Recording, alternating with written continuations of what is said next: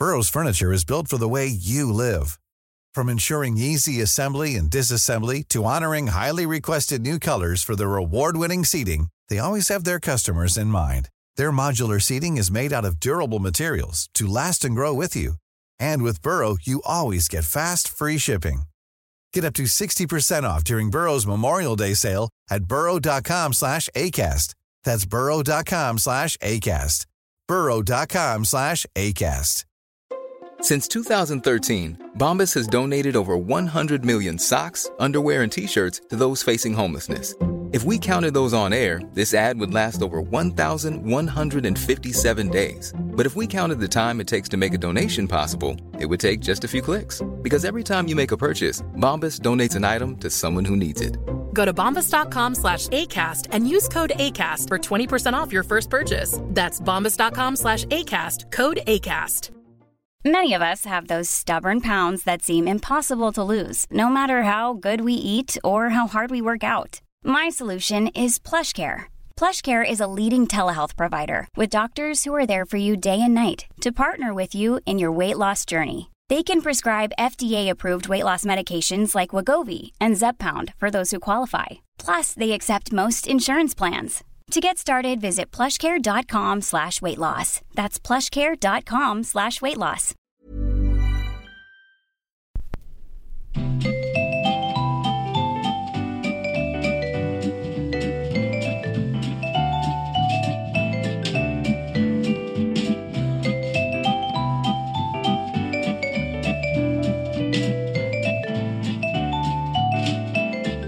Edvard Bloms smörgåsbord. Hej, jag heter Mats Ryd och sitter här tillsammans med Edvard Blom. Alldeles riktigt.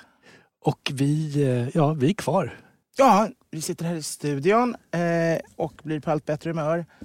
Ja, vi har druckit... eh, oxveckorna mullrar förbi där ovanför. Och vi är ju ärliga med att vi spelar in två avsnitt åt gången. Ja, Och vi sitter här med lite burkar finsk koko framför oss som är urdruckna. Mm. Och nu så har vi en flaska, vad är det här? åh, en Cross Hermitage Vi ska dricka från 2017. Les Alone. Norra Råne.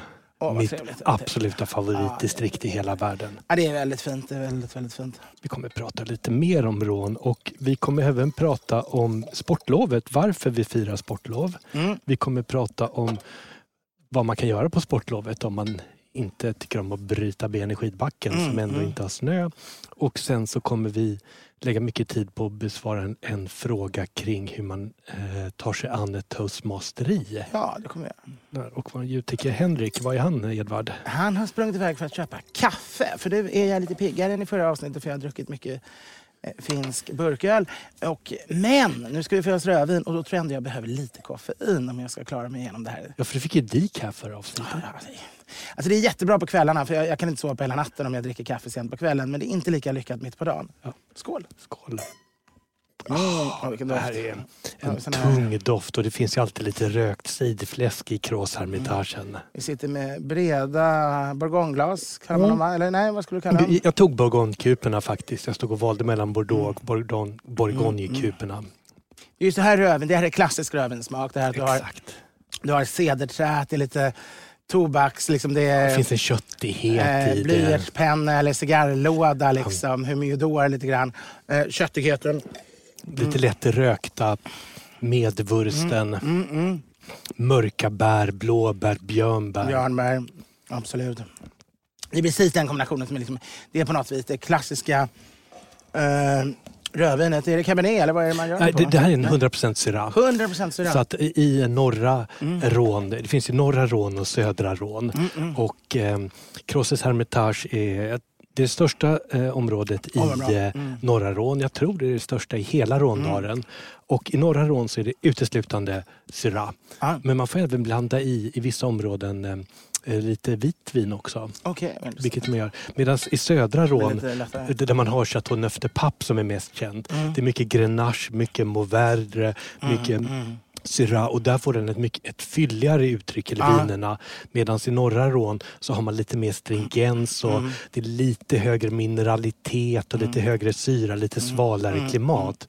Och jag brukar säga att på hösten när grytorna kommer, det Ja. mustiga och det här potatisstompet Mm, med smör i och då tar man och dricker södra Rån. Mm. Medans på våren i väntan på primörerna då går man över till norra. Snödropparna redan har trängt upp och Ja, då man, man kan känna doften av hasselpollen. Hasselpollen ja.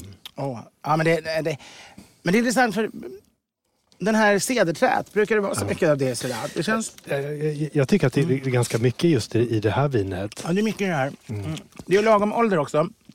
Eh, Den känns... Den är spänstig men har liksom... Den är inte brutal på något vis. Nej. Är väldigt balanserad. Och det här eh, Les Lons som den här heter, det är från Delasse som är Mm. en stor eh, känd producent, hans Gros Hermitage.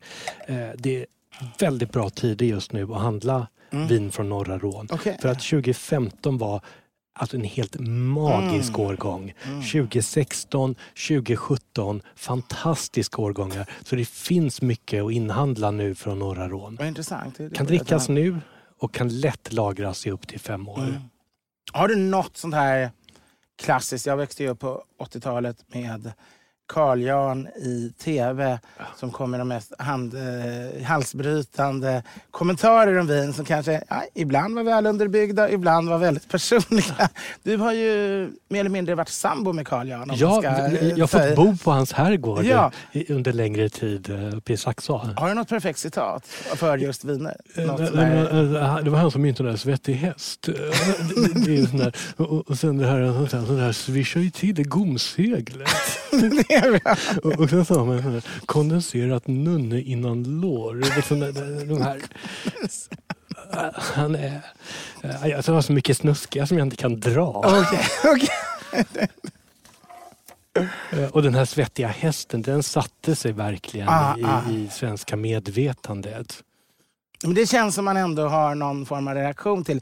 Men att det, vad sa du, sjunger till i gomseglet. det, det svischar till. Det är ju perfekt. Om någon bjuder en på ett bra vin och man inte har en aning vad det smakar och egentligen inte kan. Den kan man ju alltid köra. Ja. Och, och det låter som man... Det, det är positivt och det låter som man på något vis har insett någonting. Och man måste säga det som att man äger världen. Det här svischar till i gomseglet.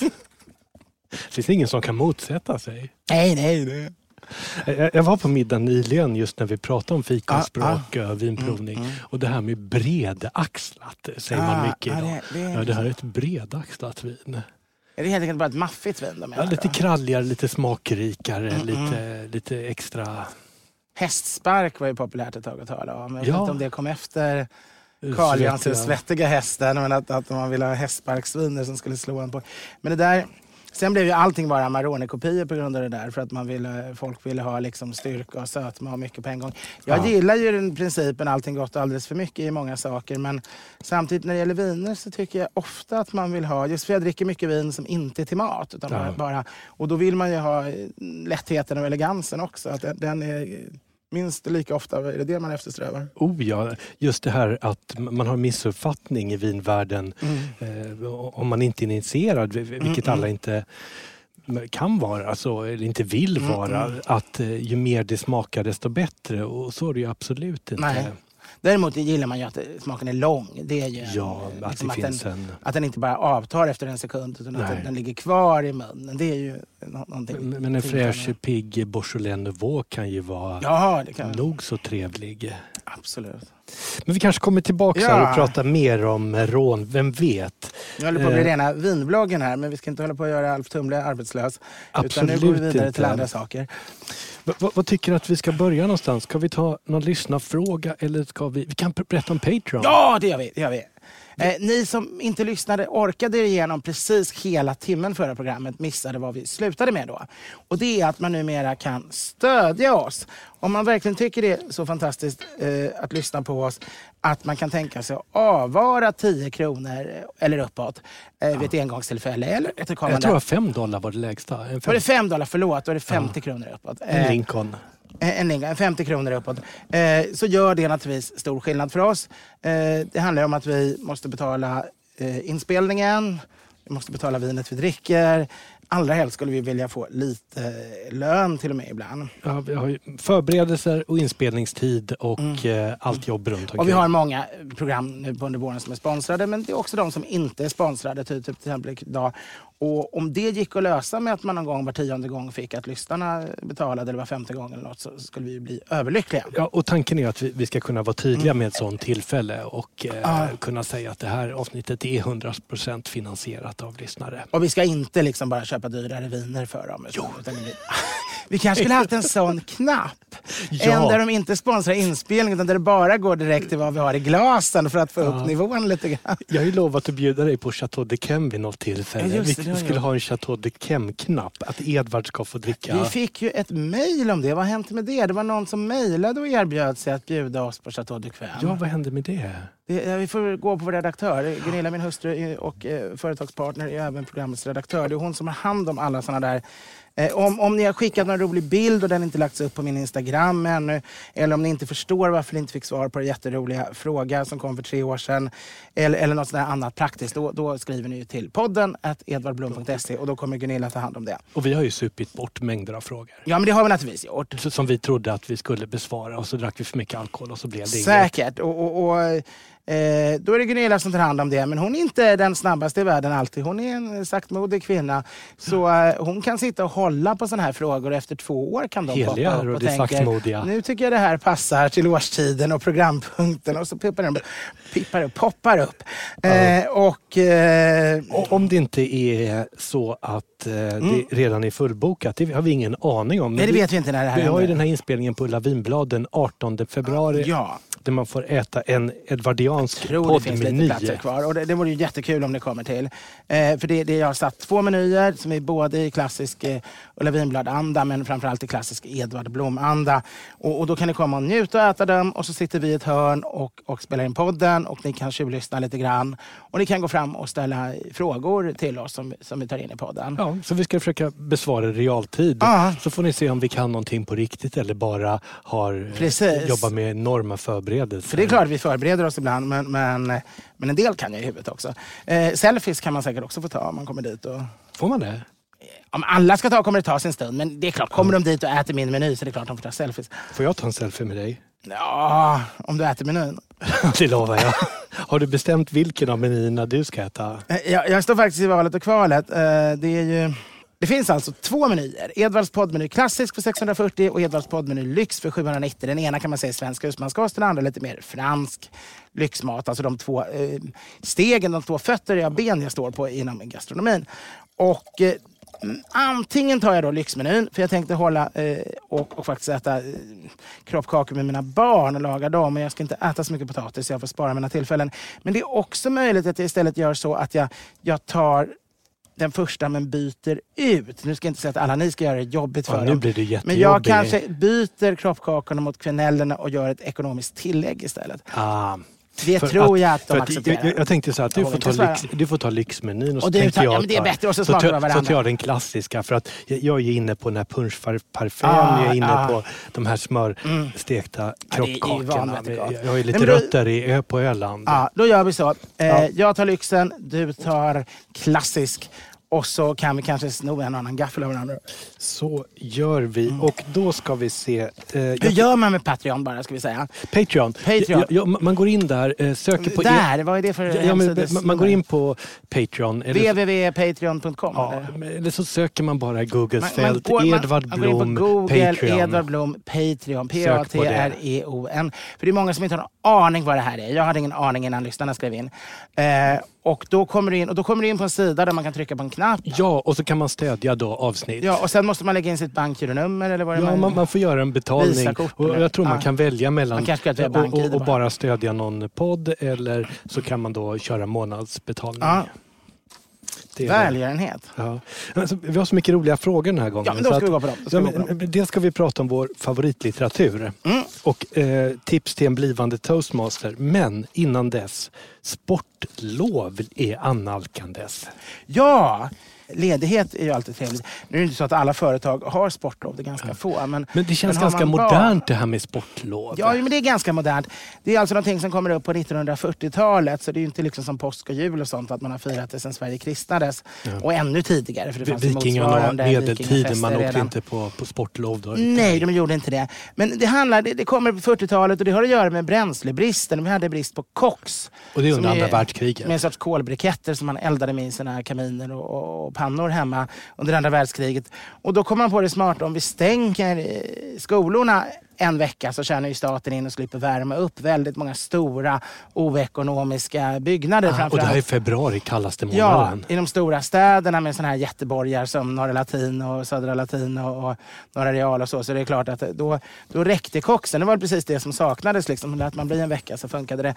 På landet var det annorlunda. Jag vet min, min gode vän Göran von Knorring berättade. Han fick ju istället något senare förvisso. Förlåt, men Göran från Eh. Knorring är ett, eh, låter ju lite grann som Kalanka. Klassiskt namn. Eh, knorringarna var ju, kom ju in via eh, på Dalregementet. De var officerare i väldigt många generationer, jag tror från stormaktstiden och neråt. Ehm, I alla fall, men han tvingades ju ut och hugga ved. Han var starkast i klassen så han hade Ja. liksom någon, det var alltid någon månad om året när han bara fick hugga ved hela skoltiden. Det lärde man sig kanske inte så mycket av. Men det var, kanske Det man- kan ju finnas något meditativt kontemplativt över vedhuggningar. Idrottslektion för idrotten Ja, men också man kan blanda in en filosofisk aspekt Jo, av det. det. Han, han hade nog inget emot att slippa vissa lektioner. men, men så det var ju ett rejält problem för det man skulle hålla skolsalarna uppvärmda. Han missade konjunktiv, vad det är för någonting. jag tror han fick till det med tiden. Men i alla fall, eh, så började det hela. Och eh, sen på 50-talet, man behöll det här och då kom man på på 50-talet fick man liksom ge det nya innehåll. Och då kom man ju på att eh, vabruari som man säger idag, alltså februari, men då vabbar man mest under hela året. Alltså man är hemma med sjuka barn. Just influensan pikar i februari. Ja, och egentligen alla. Det är därför med coronaviruset nu, om det håller sig så här varmt så klarar vi oss rätt bra. Det är, det är de här kalla perioderna i slutet här som är farliga. Just det, för det sprider sig lättare när det är Ja, kallt. annars får vi ett halvår på oss att försöka hitta mediciner och vaccin i alla fall innan, innan nästa gång när den kommer att blomma upp. Eh, men så är det. Och influensan pikar och flera sjukdomar pikar den här tiden. Och då kom de på att den allra mest pikiga veckan var just den här som man förut haft kockslov. Och då kunde man ju ta, ta den och ha ledigt, men bara i de stora städerna. För det var där man hade det här problemet med mycket folk både tätt och mycket sjukdomar. Man hade ju också en gammal tradition, eller åtminstone sedan 30-talet, att man skulle köra ut innerstads, storstadsbarnen ut på landet på somrarna, på kolonier. De skulle bada och få sol. Det är den här soldyrkande idén från 30-talet som är en förlängning av havsbaden vi talade om i, förra avsnittet, 1800-talet. Som sen på, på 1930-talet blir mer även solning än soldyrk. Alltså det är nyttigt för huden att få sol. Och det är den här tiden också man håller på med eh, radioaktiva preparat som Det hälsa. gör man också. Det var väl en värre variant. Det här är ju före ozonhålens tid så det var väl inte så farligt att sola lite för barnen. Det var kanske nyttigt. De fick lite D-vitamin och så. Men då tänkte man en motsvarighet till den här då ledigheten på sommaren när man skickar ut barnen från den farliga staden och ut på det hälsosamma landet så kunde då just de från storstadsregionerna få åka upp i fjällen en vecka på, på kommunal eh, bekostnad eller statlig bekostnad. Jag vet inte riktigt hur det gick till och kanske välgörenhet delvis. Eh, Så att- och och det här ligger ju kvar hos många. vintersport Ja. och vi framförallt långfärdsskidor och sånt. Då, som Men det ligger ju kvar tycker jag det här att man ska upp till Sälen, och Åre och Idre under sportlovet. Det är jätte, jättestort. Alltså, att det är den här kopplingen ligger kvar 50, 60, 70, 80 år Ja, senare. och vi har ju, alltså, väldigt många gillar ju att åka upp i fjällen och det, slalomen tog ju väldigt mycket över på 70-talet. Ja. Så det är, det är inte lika mycket långfärd utan det är ju mer slalom idag även om det är långfärd också. Eller som En Hasse del- och Tage drev med att det är shalom. Nej, det är ju många, de riktigt sportiga brukar ju köra backen på, på förmiddagen och så, så tar de långfärd på, på eftermiddagen. Eh, Jag har faktiskt lite erfarenhet av, av, eh, av sånt här. Jag åkte en gång till Hassela med katolska ungdomsföreningen på ett sportlovsläger. Eh, och jag var ju då kock. Ja. Så jag stod ju hela dagarna och bakade bröd och, och marinerade kött och smuttade lite på vinet som blev över från marinaden och hackade, preppade inför pyttipannor och, och, och allting var jättetrevligt och mysigt och på kvällarna några gånger gick vi på en cocktailbar. Det var i och för sig lågsäsong fast det var sportlov då i Hassela. Hassela var kanske inte så jätteattraktivt. Jag Så tänkte det- på Hasselva-kollektivet men det kom senare. Nej, det kom tidigare. Jag tror Kom att det var ja. precis eh, nedlagt vid den här tiden. Eh, men, men, men vi var ensamma på det här diskoteket. Vi kanske kom för tidigt eller något. Men, men då kunde man i alla fall dricka en, en sidecar som var min, min favoritdrink då. Allt var jättebra i fem dagar. Eh, sen plötsligt var det en flicka i, eh, av de andra som åkte i backen som, som bröt benet. Det där är ju inte ovanligt. Och hon hade köpt en veckas eh, liftkort. Mm. Och då var ju liksom trycket, vi kan inte låta de här pengarna rinna bort. Edvard, du måste hyra slalomskidor. Ja, men och du hade vaskat dem du, annars. du, måste, du måste ta din första. Och det var ju lite läskigt. Plötsligt skulle jag åka slalom för, för enda gången i mitt liv. Jag har ju åkt mycket långfärdsskidor ska jag säga hela mitt liv. Eh, men slalom var ju någonting annat. Det var ju brant och läskigt. Och, och innan jag förstod att man kunde bromsa, jag trodde det var precis som en långfärd, alltså som Telemar. Ja. Man var tvungen att bara jättebacken och svänga ner. Jag hatade ju de brantaste backarna när jag åkte långfärd och föredrog att åka på is. Liksom. Så det, men du har, du har åkt slalom alltså? Ja, det blev två dagar med slalom. Men det jag snart upptäckte, jag, jag jag hade med mig med Kafkas-processen som jag inte läst då. Och det är ju längre tid du åker lift än du åker ner för. Det går längre Ja, ja. tid att åka upp än att åka ner. Och då hade jag, jag åkte naturligtvis i en rock och så hade jag då eh, i fickan hade jag Kafkas-processen. Ah. Och man hann ju läsa ett helt kapitel. Åkte man knappliften bara ett halvt, men åkte man den där långa jobbiga liften när du hängde över marken, hann du läsa ett helt kapitel på vägen upp. Men du läste inte på nedfärden? Nej, men då sa det ju bara tjoff och så var man nere igen. Och sen var det ju kön och då kunde man läsa. Så jag läste ju ut Kafkas-processen på de där två dagarna. Så det var ganska trevliga dagar det också. Sen blev det ju rätt kass mat när kocken var i skidbacken. Liksom. Men det, det fick de väl leva med. Har vi något kvar på sportlovet? Jo, det har vi. Eh, det är, har du några rekommendationer vad du tycker att Sveriges ungdom och deras föräldrar ska ägna sig åt under det här sportlovet 2020? Ja, om man inte då åker upp till fjällen och sportar. Eh, som för sig, alltså åka upp till fjällen kan ju vara nog så trevligt om det finns snö. För att det liksom är, jag, vet, jag minns ett nyår jag firade med min gode vän Jerker, två av hans eh, studentkamrater och hans mor uppe i deras stuga i, i, i, i Sälen. Då var jag också kock. De åkte skidor och jag åkte lite långfärd men inte alls så mycket som de åkte slalom och lagade mat hela tiden. Och det är ju mysigt att dricka varma, kock, var, varma drinkar och dricka viner och, laga god mat och, och se ta promenader med de här Ja, och otroliga snön och- och luften. Och det är morgon med klar himmel Ja. och solen som stiger över bergstopparna Och numera är ju många av de bästa restaurangerna nästan ligger ju uppe i Åre och sådär. Det finns ju fjällrestauranger som bara Oh, öppnar ja. vintertid som är liksom toppkvalitet som man inte får pröva om man inte åker dit. Så jag tycker det är jättebra eh, att vara i fjällen. Men det finns ju mycket annat också. Stannar man kvar i staden så kan man ju ha en kultursemester. Ja. Det kan ju vara det perfekta tillfället om du har barn att besöka helt enkelt sju museum eller 14. Du kan ha en förmiddag och eftermiddag. Just du kan det. köra stenhård kultursemester och, och liksom ticka av Så kan man köra varannan, att, att museum. olika personer i sällskapet får välja museum. Ja, det är Så jättebra. att om en är fyra stycken i familj så får alla välja varsitt. Det är väl jättebra. Så det blir konstmuseum och tekniskt museum och, och, Och dinosaurieskelettmuseum. Och, Många är gratis inträde på också. ja, det är det. Eh, och det är inte överdrivet dyrt ändå. För barn brukar gå väldigt billigt även om det inte är gratis.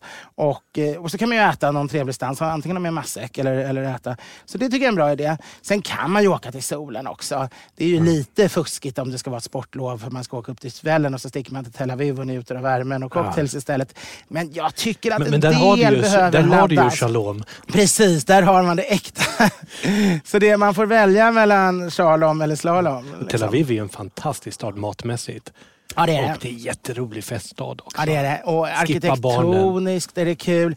Det är också en kul stad för att den här, om man gillar badliv, om man inte gillar badliv jättemycket, snarare sånt som jag som aldrig skulle åka på till, till en badstrand och tillbringa flera dagars semester på. Och Men- ligga som en skiva bacon på, Nej, på stranden men du och bara har steka. en storstad med allt annat intressant och sen ligger liksom stranden om en slump bredvid.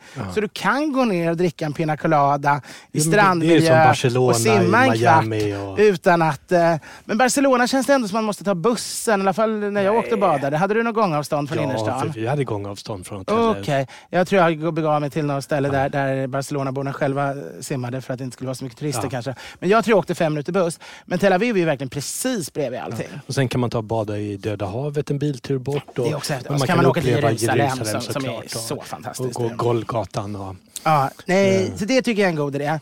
Vad har jag sagt? Museer, sol, eh, fjällen och, och Sen finns ju alltid möjligheten, om, du, om, om jag nu får tala till ungdomen igen, om, om du liksom bara är 14-15 och dina föräldrar är ganska så restriktiva med alkohol och så.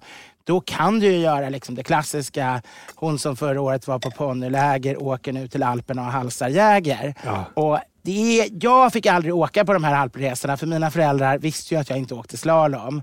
Ja. Och det gick inte att få dem att betala för att jag skulle få åka i sportlovet. För att du skulle äta wienerschnitzel, gulasch och... supa i och Alperna en vecka.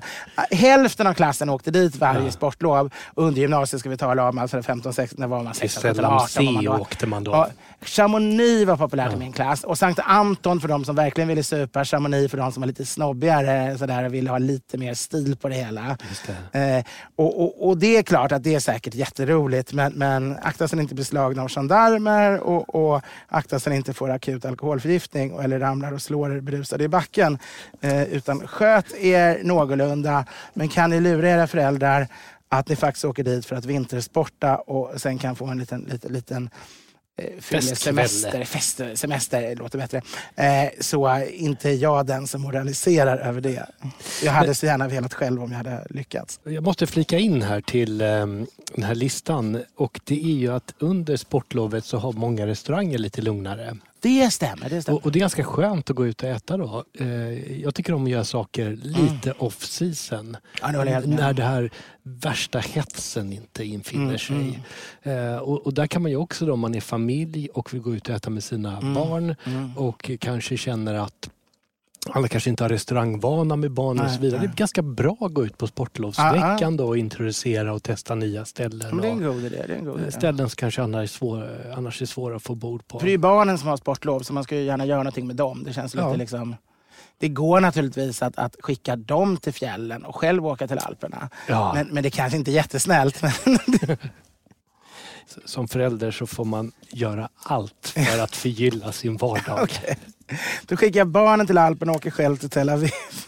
Precis. Sen tycker jag att man ska läsa en bok också. Ja, men det tycker jag absolut. Det, det är ju väldigt sportlovsmässigt. Det leder in oss till eh, Love Eriksson. Hej, det skulle vara lite trevligt om ni kunde föra ett samtal kring er favoritlitteratur. Böcker som har gjort stor, starkt intryck på er och så vidare. Eh, och här så kan vi väl skjuta lite från höften. Ah, det här är ju ett otroligt stort ämne. Alltså jag är ju, litteratur är ju en av de största sakerna i mitt liv. Och jag, menar, jag lärde litteraturvetenskap var mitt huvud, huvudämne på universitetet. Och det var ingen slump. Eh, jag är ju uppvuxen med, jag hade en, en tre och ett halvt år äldre syster, eller jag har en tre och ett halvt år äldre syster, men, men hon lärde sig läsa redan med tre år. Ja. Så hon kunde läsa redan när jag föddes. Så, så jag, hon läste ju högt allt jag ville, allt jag pekade på. Mina föräldrar var också bra högläsare. Eh, så, så jag fick ju en bra mix av gamla flickböcker men ganska tidigt vuxenlitteratur också, bra barnlitteratur. Eh, sen var jag själv lite slö med den fysiska läsprocessen. Jag tyckte det var lite jobbigt. Det föredrog var- när någon läste för dig. det var i fjärde klass någonting jag verkligen, jag kunde läsa sen första klass, men det var i fjärde klass jag började läsa böcker frivilligt utanför liksom tvång och skol. Och då var det Hamlet faktiskt. det, det är ju eh, ganska lätt att öppna med som... Ja, men det, är, det tror man inte, men det, med, dramor är ju väldigt korta. Eh, det, låter, det blir långt, det blir några timmar på scenen för att det händer så mycket och det är så lite som är replik och så mycket som är annat. Men de är ofta bara, mot, jämfört med en roman, är, är ett klassiskt drama ofta kanske bara hälften eller en tredjedel. Men samtidigt har du inte Och- livserfarenheten för att kunna känna eller uppleva, förstå det mångbottnade budskapen. Eller, Absolut inte, men det hade inte ståplatspubliken alltid heller. Eh, Shakespeare skrev ju, han var ju en expert på det här att skriva för massa olika människor. Han skulle fylla eh, The Globe Theatre och, och tanken var att den enkla ståplatspubliken pigor, eh, drängar, Alla skulle få bråkstakar och de allra mest intellektuella professorerna de skulle ha sina hänvisningar till grekiska och romerska förlagor och eh, ta in samtida filosofiska resonemang och, och livsvisdom. Som liksom, och det var ändå nog mycket när jag gick i fjärde klass för det här med liksom, eh, att vara eller inte vara, monologen, tanken vad händer efter döden. Eh, det, det var nog intressant men sen var ju allt det här dramatiska med liksom, eh, vålnaden av hans far och tvånget att vrida i, i, tiden tillbaka igen. Och hans- Ophelia som kastar sig i Ja, bäcken. som, som är och- galen och kastar sig i bäcken. Och de lömska, för detta hans bästa vänner från gymnasietiden som köps över av, av farbrodern och, och försöker lura och bedra honom och hans sorg över det. Allt det, här, det, är ju, det är ju så maffigt och det är kanoner och det är, det är liksom trumpeter och det är slag, det är, det är svärd och det är liksom Ja, hela det här medeltida. Så det, det funkade väldigt bra för en brådmogen, eh, Det- det vad här- var jag, sju, ja. åtta, nio, tioåring. Liksom. Det här är ju ett enormt ämne och vi har en fråga som vi faktiskt ska försöka verkligen Är vi färdiga med litteraturen? Nej, absolut Nej, inte. jag har bara hunnit i jag- fjärde klass. Jag vill bara säga att i förra avsnittet bara försvann en timme. Ja, det gjorde vi, det. vi hann ju knappt börja. Och, och vi, ska, vi ska ju eh, lyckas besvara den här toastmasterifrågan Det också. ska vi göra. Så att, Ska vi återkomma till det här med Nej, litteraturdiskussionerna? men, du, ja, men vi- du får skjuta ut dig några böcker och så skjuter jag ut med några och så återkommer vi till den i ett större perspektiv. Men några till. Senare, min, min, när man kommer till högstadiet var min absoluta... Men om jag bara tar de böcker som vi tar allra mest då talar vi Hamlet och sen att vi ser hela Shakespeares verk. Eh, Herman Hesses Steppvargen, den, den var min stora husgud under, under högstadiet, gymnasiet på många sätt. Och via den blev jag ännu mer förtjust i Goethe, för han älskar ju Goethe. Unge Werthers Så- lidande. Ja, allra först faktiskt Faust, Ja. ett och två. Och sen Unge Werther och sen hela poesin också. Sen blev det mycket poesi, så jag kan säga Bo Bergmans samlade verk, Tegnérs, Snolskis, Men poesi är en egen avdelning. Det är en nu, egen nu pratar vi avdelning. skönlitterärt. Ja, poesin hör till skönlitteraturen, men, du- men vi talar prosa. Gör den det? Ja, prosan, prosa, poesi och eh, viss essayism brukar räknas till skönlitteraturen. Och drama. Man lär sig alltid något Det är ett samlingsnamn alltså för allt det som är Ja. mer...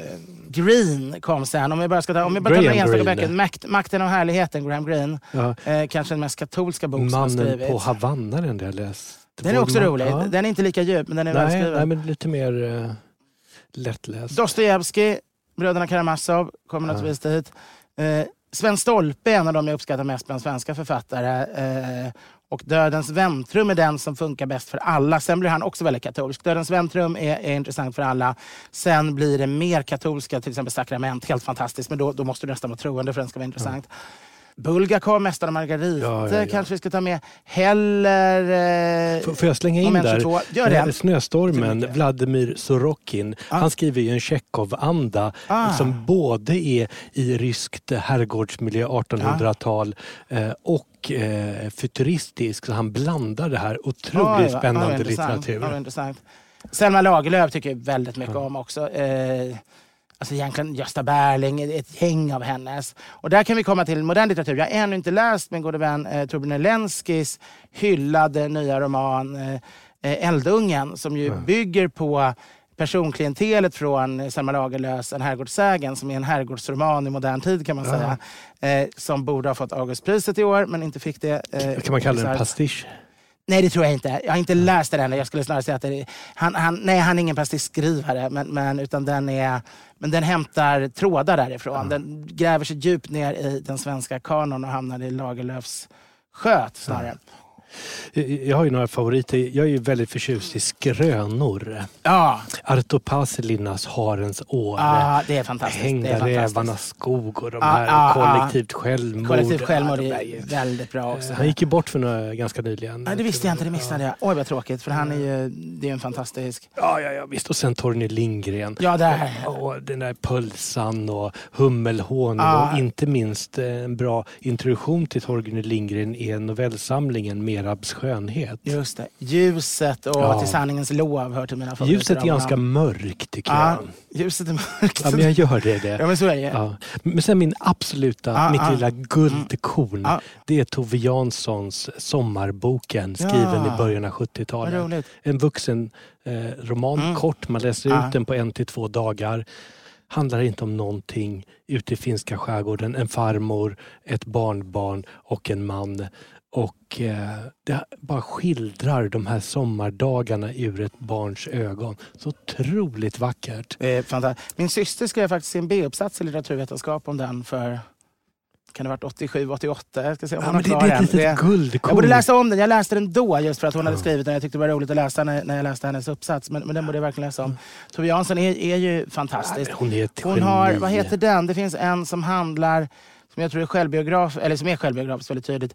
Man kan säga att hon själv förklädd till konstnär och hur, Ja. som blir berömd, hur de här de små trollen hon målar, hon Mhm. säljer ut dem till fjärran Ja. andra världsdelar och hela, vad heter den, heter den Stenhugg, är det den som heter Stenhuggarens dotter eller blandar ihop det nu? Bildhuggarens? Ja, ö, vänta lite. Nej, det är, nej, det är Ja. biografin som Ja. heter. Jag blandar ihop det. Ja. Jag får kolla titeln på den, men den också. Hon har skrivit mycket bra vuxenlitteratur faktiskt också. Inte, inte bara... Nej, absolut inte. Nog för att eh, Mumin funkar både för barn och vuxna, men hon har skrivit ren vuxenlitteratur som är... Och sen Three Men in a Boat, Ja! Jerome K. Jerome. Den, den är ju...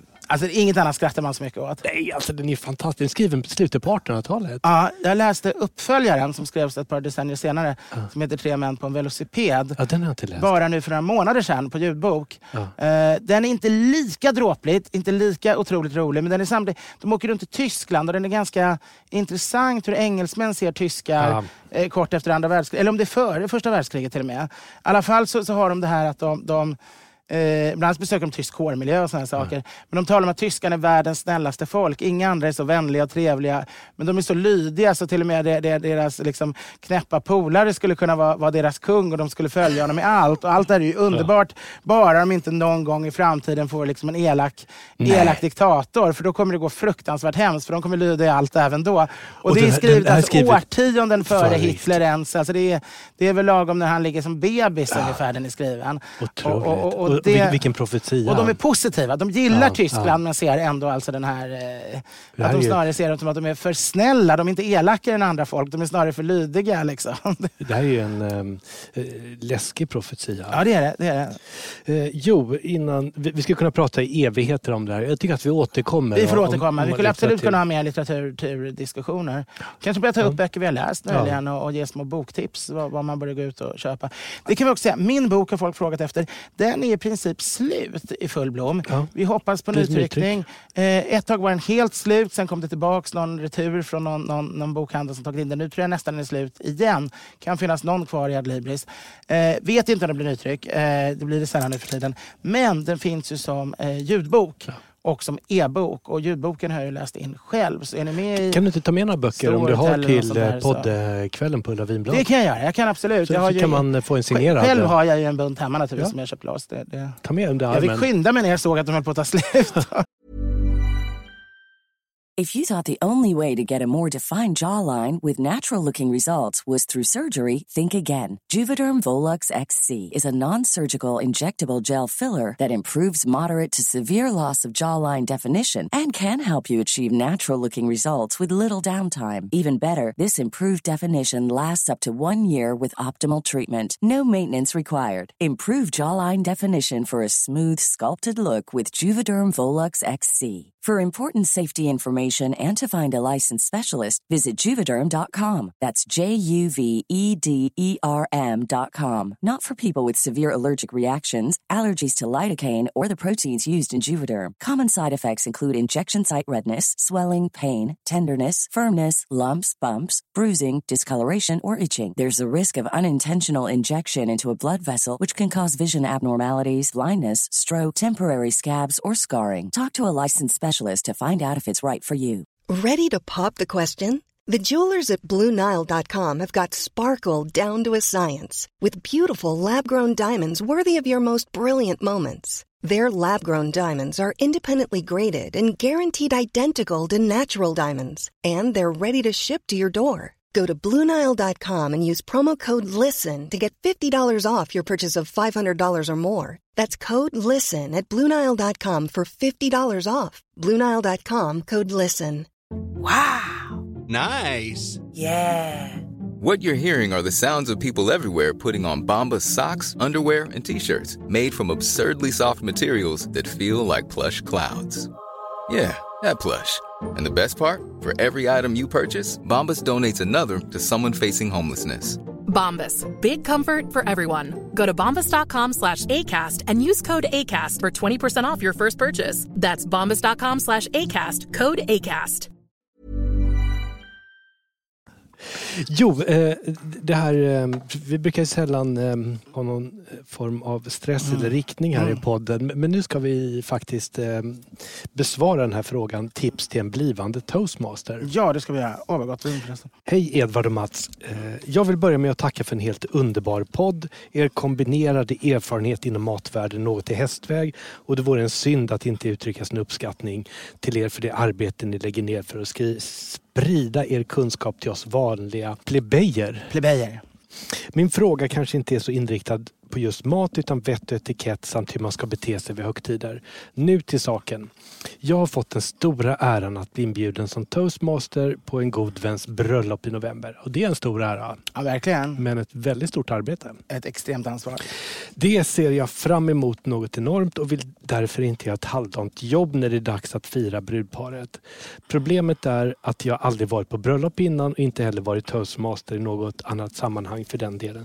Jag har läst på lite men tycker mig inte hitta tillräcklig information vilket till slut leder mig till min fråga.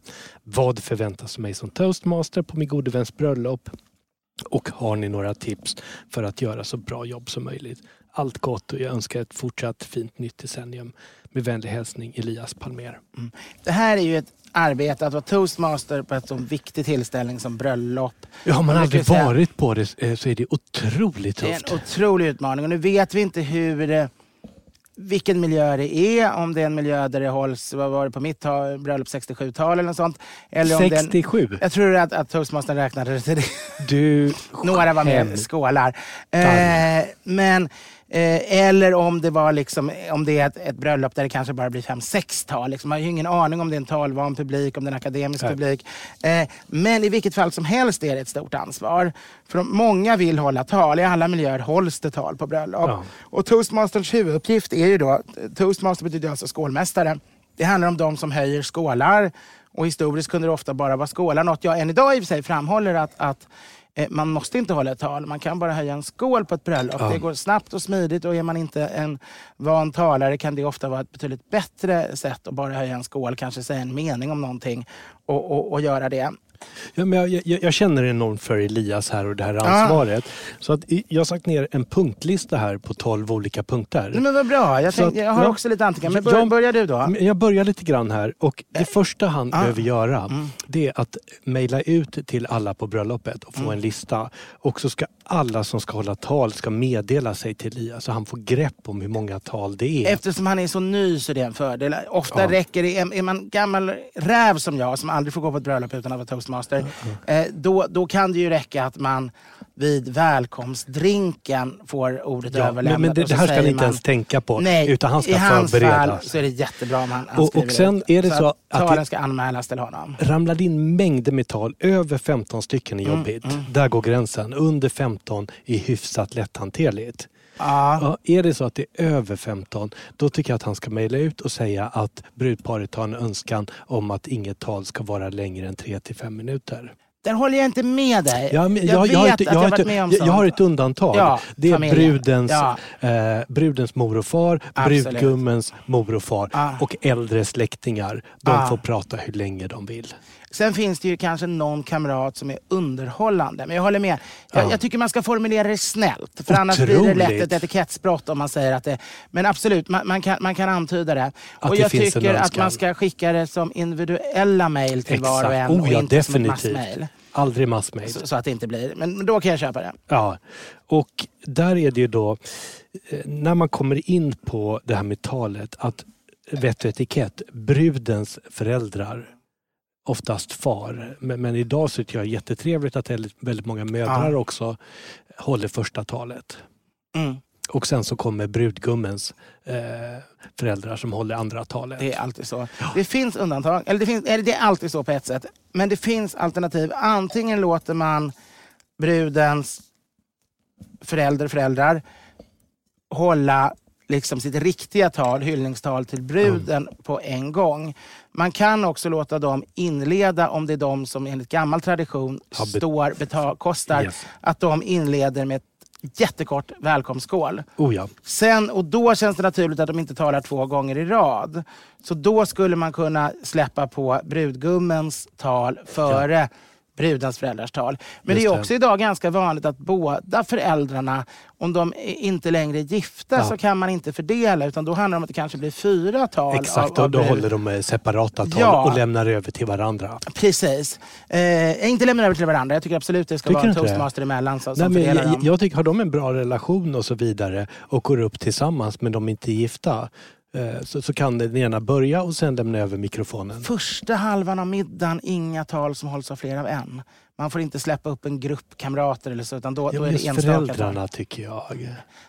Det blir konstigt. Jag tycker, det, jag tycker att talen ska... Jag, jag varvar hellre Ja. att, att vi kan köra Vi har en puritan i ena brudens mor, brudgummens mor eller tvärtom.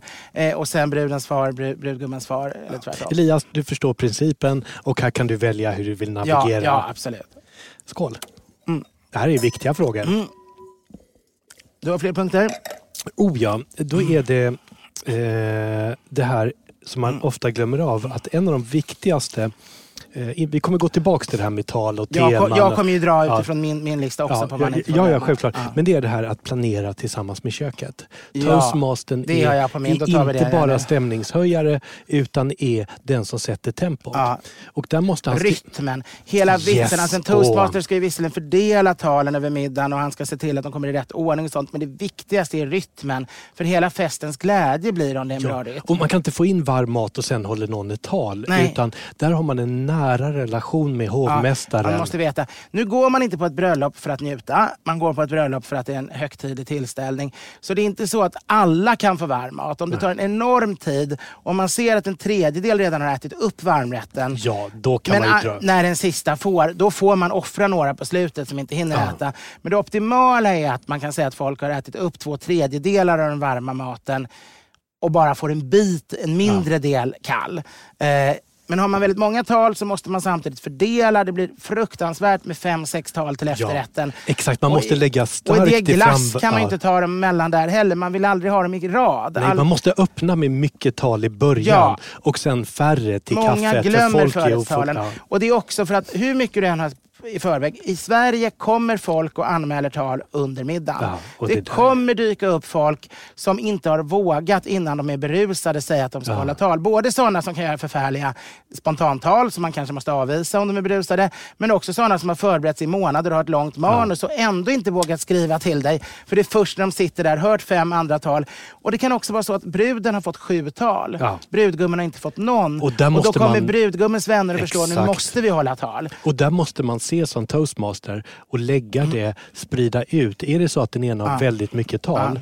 då måste man portionera ut de få som brudgummen har till exempel. Så att, så att det inte bara blir nio tal till bruden och sen Och tre... be dem att de, du behöver inte hålla så kort, du kan Nej. hålla lite längre. Brudgummens alla, säkert om du märker att det är samma kompisgäng och alla fått för sig att hålla tal, då får man vara ganska Ja, tre Eller be minuter. dem gå upp och bara hålla en skål eller någonting Ja, och precis, markera precis. sin närvaro. Mm.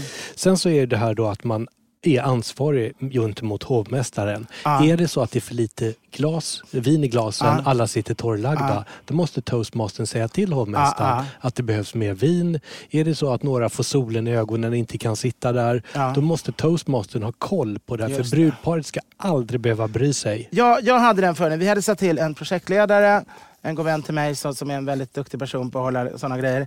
Och dessutom en liten insatsgrupp. Och så hade vi sagt, vi vill Oj. inte veta av något på vårt bröllop. Vi vill inte få en enda fråga. Nej. Och vi genomlevde allting och allt var perfekt. Dagen efter fick vi höra att en slambil hade vält på Essingeleden eh, en timme före bröllopet. Ja. Så ingen hade kunnat åka någonstans. Cateringen kom fem i istället för två timmar innan.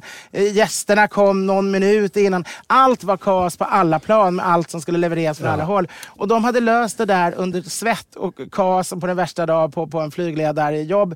Och, och vi märkte ingenting. Vi förstod inte Nej. att något problem hade hänt. Och det är så det ska vara för brudparet. Historiskt kan man säga, fortfarande på riktigt stora, eh, typ kungliga bröllop. sånt. Historiskt har man, har man i societeten haft en ceremonimästare på ett bröllop också. Då har man både haft toastmastern som bara har skött talen och en ceremonimästare som varit huvudansvarig. Man brukade till och med tala om att man skulle ha såna här kedjor så ceremonimästaren och toastmastern kunde då skicka meddelanden Ah, folk mellan visste mellan.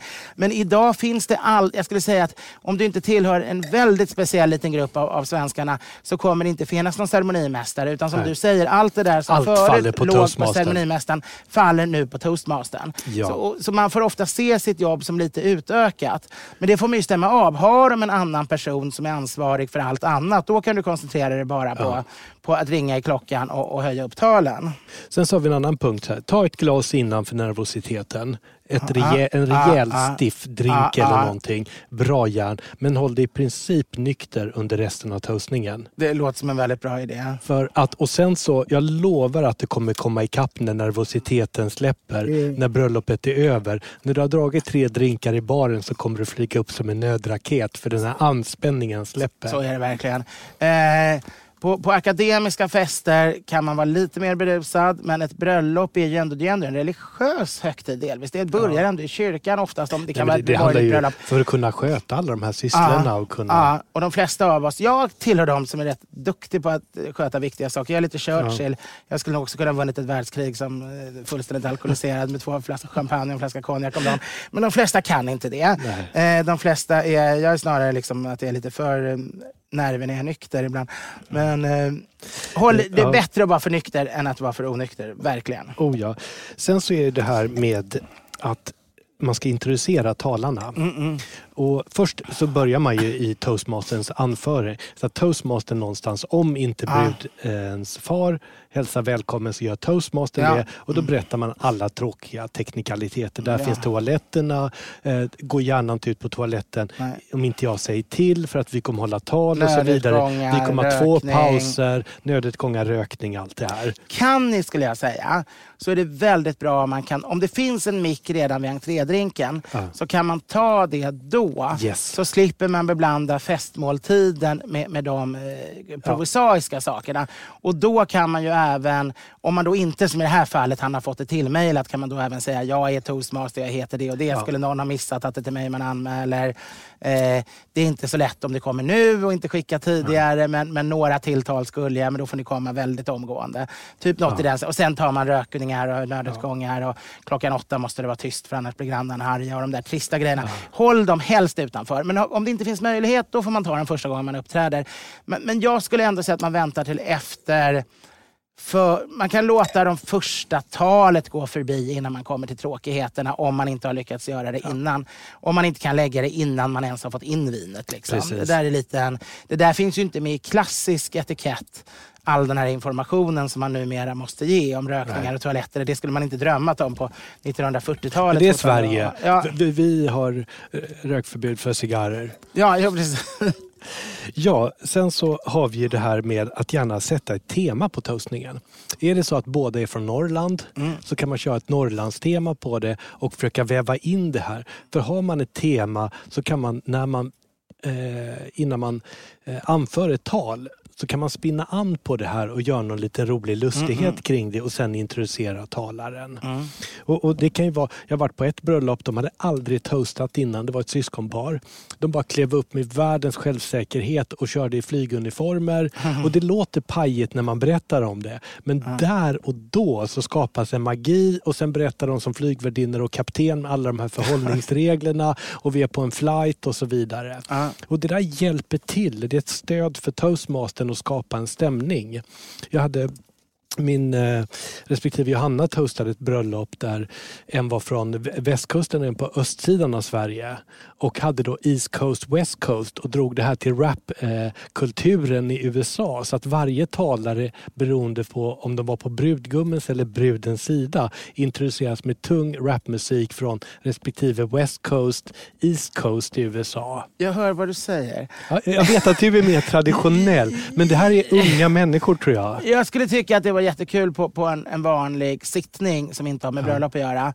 Eh, eh, Ett bröllop tycker jag ska vara mer formellt och framförallt tycker jag det ska vara väldigt formellt i början. Jag tycker att det, att det första är bara klockan. Man får aldrig slå i glas, man ska ha med en bordsklocka. Man, man klockar och så är det brudens far och inte ett ord mer. Sen kan man börja komma till, och nu är det brudgummens onkel, professor eh, Anders, som, som vill prata lite grann om, om, om, om Linneas barndom. Och sen när man kommer senare, då kan det börja bli att man får skoja. Att man får, alltså en studentfest vill man ju ha mycket skoj och skämt från toastmastern, men ett bröllop skulle jag säga behöver man inte vara så jävla rolig. Han ska Ja, inte det är- märka så det- mycket, det- det han beror- ska det hålla helt ordningen. På. Ja. Är det så att det är ett bröllop med väldigt mycket vänner, Ja. lite mindre släkt och så vidare. Då säger jag gå på underhållningen. Är det otroligt strikt konservativt, majoriteten gamla släktingar. Då kan jag tänka mig att beakta din Mm. Sen är det också, är du jättekul Eller är, är du bara en trevlig prick? Eller är, du, är du väldigt underhållande? Det är också det som avgör. De roligaste är ju de som är vråltorra men roliga. Ja, men det får inte ta för mycket tid. Eller? Har du bara fem tal, ja, då måste toastmastern läsa upp telegram, han måste Ja. dra någon anekdot, han kanske till och med håller ett tal själv på slutet, ett kort. Men, men har, har du 25 tal så handlar det mer om att hålla allting in, inom ordning och, och, Ja. och liksom, då, då ska man inte märkas för mycket skulle jag säga. Ja, men det där är en avvägning. På Sen- Snärke till exempel, är ju liksom på en vanlig sittning på, på Sörmlands Snärkes nation, är ju toastmastern större delen av underhållningen. Han bejublas och han drar skämt och han liksom... Men, men ett bröllop är ju på andra kanten av Men det där formalitetsskalan. måste man känna efter. Är det mycket vänner, mycket unga människor? Man måste framförallt fråga eh, brudparet, man måste Exakt. fråga Man känsla. brudens föräldrar om det fortfarande är de som bekostar det hela. Det, det, vet, det är också olika idag. Idag är det ju inte ovanligt att, att bröllopsparet själva står som någon form av värdar och bekostar. Exakt. Eh, men fortsätt. Ja, sen så gillar jag det här med att överraska brudparet Mm. på något sätt. Ett inomhusverkeri som man själv har styrt upp. Någon form av uppträdande. Eh, shots till alla i slutet innan Mm, man bryter middagen för att skapa en liten extra skjuts inför att dansen drar igång. Det är kul. Liknande. Det är, det är jätteroligt med en sån liten, liten, liten grej. Eh, har du någonting mer här som vi har missat? alltså jag vill betona att liksom, om du bara tänker, nu är det mycket på en gång, men det viktigaste är, din huvuduppgift, det är att fördela talen över middagen och att få dem i exakt ordning. Och där är ju det här, vilken ordning? Ja, det finns då i etikettböcker, men det handlar ju om först naturligtvis brudens föräldrar, brudgummens föräldrar, sen nära släktingar går före icke-släktingar. Yes. Eh, riktigt nära vänner kan möjligen komma före långväga släktingar. Men först kommer de närmare släktingarna. Eh, sen kommer nära vänner. Närhet till vänner får man dels bedöma på hur nära de faktiskt känner varandra men också hur länge de känt varandra. I bröllop skulle jag säga att det är väldigt långt. Hur länge man har känt varandra betyder ganska mycket. Att man ofta går på det. Eh, prosatal går före rimmade tal. Men då är vi nere, inte, inte om det är en äldre släkting. Alltså de, vi tar varje punkt är viktigast. Prosatal går före rimmade tal. Ja, eh, och framförallt eh, seriösa tal går före roliga tal. Först ska du börja med de här lite livsvisdomen från de äldre släktingarna som vill Ja. berätta hur du ska leva ett bra liv och få ditt äktenskap att överleva. Gå aldrig och lägg er osams. Ja, och på slutet, låt inte solen gå ner över din vrede. Eh, På slutet handlar det om, om, om kamrater som berättar om roliga saker man har gjort tillsammans. Och, och- och, att du är en hyvens kille och Ja, svensexan. förlåt, jag måste kasta in här. Eh, håll nere tekniken för den strular alltid. Ja, ja men absolut, absolut. Och det tar enorm tid. Alltså, egentligen ska det vara tal på en middag. Och när de vill börja ställa sig på scenen och visa bilder från svensexan och en video de har visat. Och det kan fungera, men då får de fan åka hem till dig och visa det där i förväg och se att det är roligt nog, att det inte tar för lång tid och att tekniken Ja. funkar. För det, det, det kan bli... Alltså man har, Folk ja, tjatar om att det är jobbigt med 20 minuters tal. Det är inte ett dugg så jobbigt med 20 minuters tal som ett gäng halvfulla 20 kamrater som står och försöker visa diabilder och garvar om hur roligt de hade tillsammans utan att någon förstår varför. Eh, så att man måste ju lite styra också det hela och se att det blir lagom mycket av allting. Men som sagt, vilken ordning, jätteviktigt. Hur tätt de ska ligga. Ja. Eh, det är där vi talade om rytmen. Det är oerhört viktigt eh, att det aldrig, det får aldrig vara för lång tid man pratar med varandra, aldrig för lång tid man äter. Men framför allt får aldrig talen ligga bredvid varandra. Att lägga tre, fyra efter varandra bara är, är en styggelse. Utan det måste vara att det hela tiden är, man hör lite tal, man äter lite, man pratar Ja. med sin bordstav, man hör lite tal, man pratar med bordstaven, man dricker lite, man hör ett nytt tal. Att det liksom går på. Och gärna men då korta. och, och, där är vi helt överens. Vi, vi har lite olika... Vi, vi, jag glömde tycka- marskalkar och tärnor går naturligtvis Ja, före ja, andra ja, vänner ja. eh, Men- efter släkten. vi, har ju, vi tycker väldigt lika i mycket. Mm. Och, och jag tycker ju att Eh, att det här med rytmen är A och O. Mm, Men jag tycker också att när man introducerar talare så får man dra på riktigt hög musik när de går upp. Okej. ska, för att det släpper deras nervositet och Mm. allas nervositet och det blir en pepp och en energi i rummet. Jag skulle gärna vilja säga att jag kan gå med till en promille eller något, men jag, jag skulle säga att, att ta in modern teknik och musik under en sittning känns för mig helt Jo, men det, när, när, när faster Agda, 82, g- går upp till eh, en eh, 50 Cent-låt eh, så, så blir det en skön magi i rummet. Man skapar en skön stämning. Jag tycker att toastmastern Klinger, han säger Ja. Hur är det Linneas faster Agda? Faster Agda ställer sig upp på sin plats. Hon går absolut inte fram till någon jävla scen eller något. Hon får micken på sin plats. Hon står med bägge händerna på bordet för att hon har en... Men det viktiga är att brudparet ser henne så att hon måste ju positionera sig. Hon står där hon är placerad och brudparet får vrida sig kraftigt till vänster från den som faster Agda placerad på honnörsbordet, alltså själva Elias, du hör att det finns tolkningsutrymme Men jag, här. jag kan acceptera mikrofon för att man ska höra vad hon säger. Ja, det var progressivt. Och sen är det väldigt viktigt att hon slutar med en skål och man skålar först och applåderar sedan. Men alltid applåd efteråt. Om ingen applåderar så, så, så applåderar eh, toastmastern först och ser till att det blir. Eh, sånger är ju inte ovanligt på bröllop. Det är ju urgammalt. Bordsånger ska egentligen alltid höra hemma på ett bröllop. Men väldigt få, men det ska vara allsång. Och då ska ju toastmastern också ringa och säga att det är dags för en sång. Men om man inte själv är väldigt bra på att sjunga så är det mycket bättre att låta någon, någon körtjej eller liknande, den som är bäst på att sjunga, vara sånganförare. Så då säger man, ja nu ska vi sjunga så lunkar vi. Eh, jag ber Agnes sånganföraren att ta upp och så ger hon tonen som alla börjar sjunga. Eh, det behöver man verkligen inte göra själv om man inte kan för då kanske alla så hamnar på fel. vi. Ja, eller vad man nu väljer. Solen glimmar blank och trind eller någonting av Runius eller vad. Elias, som sagt, du hör att det finns Mm. marginaler. Som jag också sagt, oerhört viktigt med det här, hela tiden kontakt med, med, med restaurangen. Alltså med, med att de vet att nu är det tal på 20 minuter, det kan bli längre, man vet aldrig. Nej. Nu hinner vi slänga in. Om de är sena, för ofta är det de som klantar sig. Yes. Och då kommer du att känna, nu går det inte, så då måste du säga, nu har ni gått fem minuter över, nu kör vi ett tal i alla fall. Frys, lägg i Yes. folie, för nu, nu köper jag inte längre det här, nu har det gått för långt. Så om de misslyckas med att hålla tiden, och det kan vara bra att göra i början, markera att du är, för de tror att de får bestämma och att toastmastern följer köket. Det är Elias du ska markera från början att det faktiskt är toastmastern som bestämmer om så maten skulle bli kall. Och det, det blir den inte, för det måste de sköta. Då får de köra in det i värmeskåp. Eh, Får värma i armhålan. för det är inte en så. gourmetmiddag, utan det är faktiskt det är hela, helheten som är det viktiga.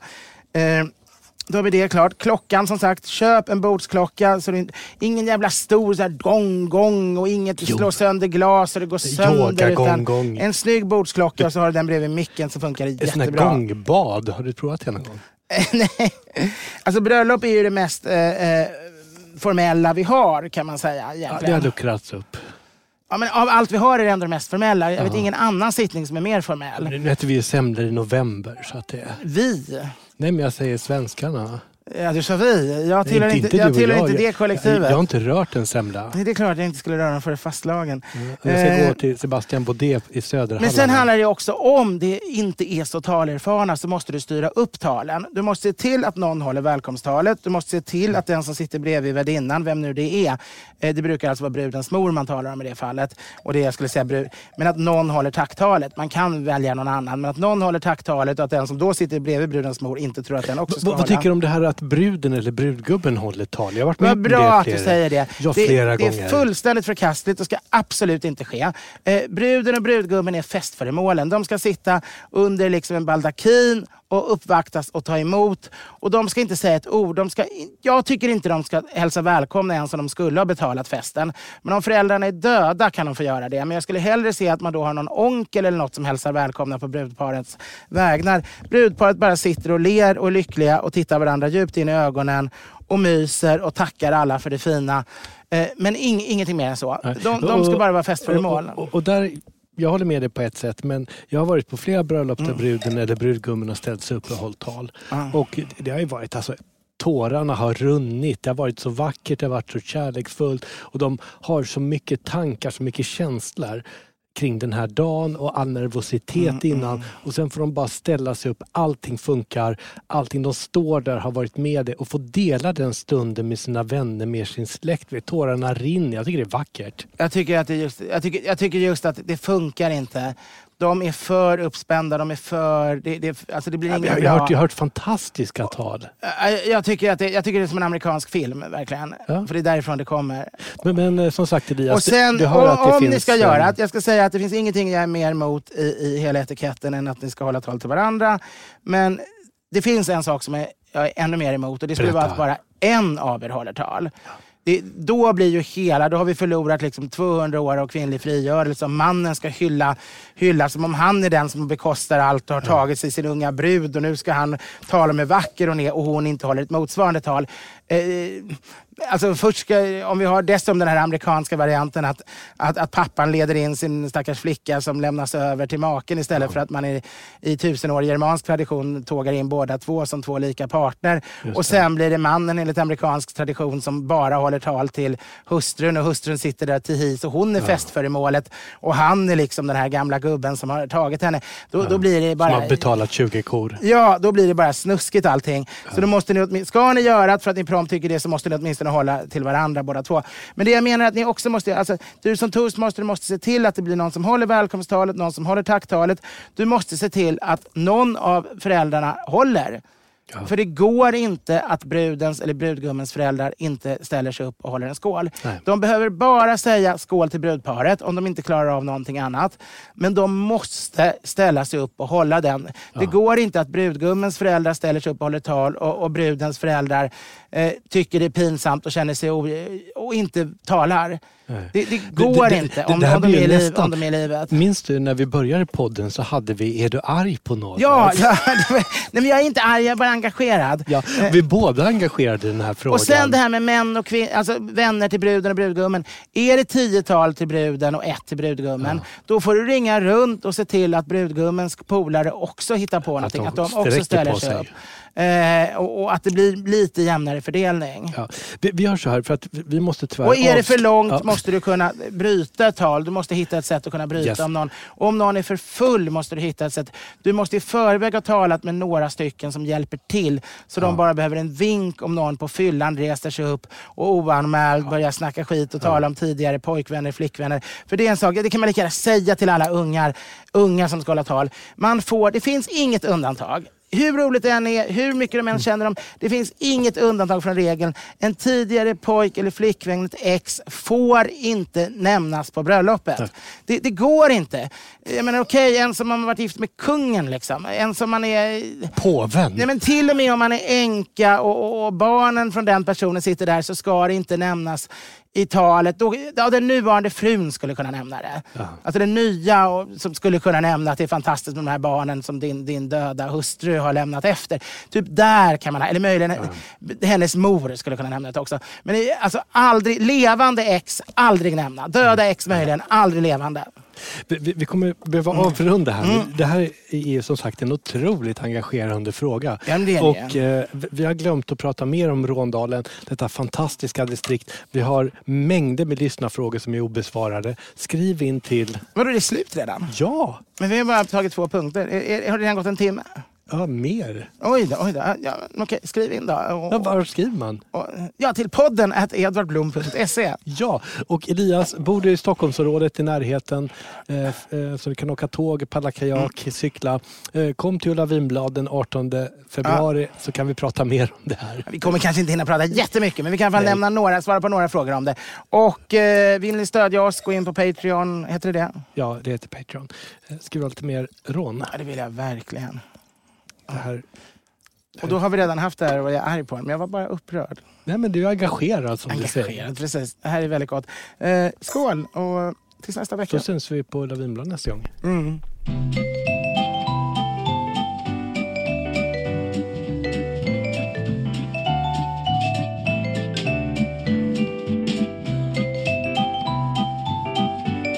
Producent var Henrik Insulander på Tonic Produktion AB. Edvard Bloms smörgåsbord. Planning for your next trip? Elevate your travel style with Quince. Quince has all the jet setting essentials you'll want for your next getaway, like European linen, premium luggage options, buttery soft Italian leather bags, and so much more. And is all priced at 50 to 80% less than similar brands. Plus, Quince only works with factories that use safe and ethical manufacturing practices. Pack your bags with high-quality essentials you'll be wearing for vacations to come with Quince. Go to quince.com slash pack for free shipping and 365-day returns. Mom deserves the best, and there's no better place to shop for Mother's Day than Whole Foods Market. They're your destination for unbeatable savings, from premium gifts to show-stopping flowers and irresistible desserts. Start by saving 33% with Prime on all body care and candles. Then get a 15-stem bunch of tulips for just $9.99 each with Prime. Round out Mom's menu with festive rosé, irresistible berry chantilly cake, and more special treats. Come celebrate Mother's Day at Whole Foods Market. Imagine the softest sheets you've ever felt. Now imagine them getting even softer over time. That's what you'll feel with Bowl and Branch's organic cotton sheets. In a recent customer survey, 96% replied that Bowl and Branch sheets get softer with every wash. Start getting your best night's sleep in these sheets that get softer and softer for years to come. Try their sheets with a 30-night guarantee. Plus, get 15% off your first order at bowlandbranch.com. Code BUTTERY. Exclusions apply. See site for details.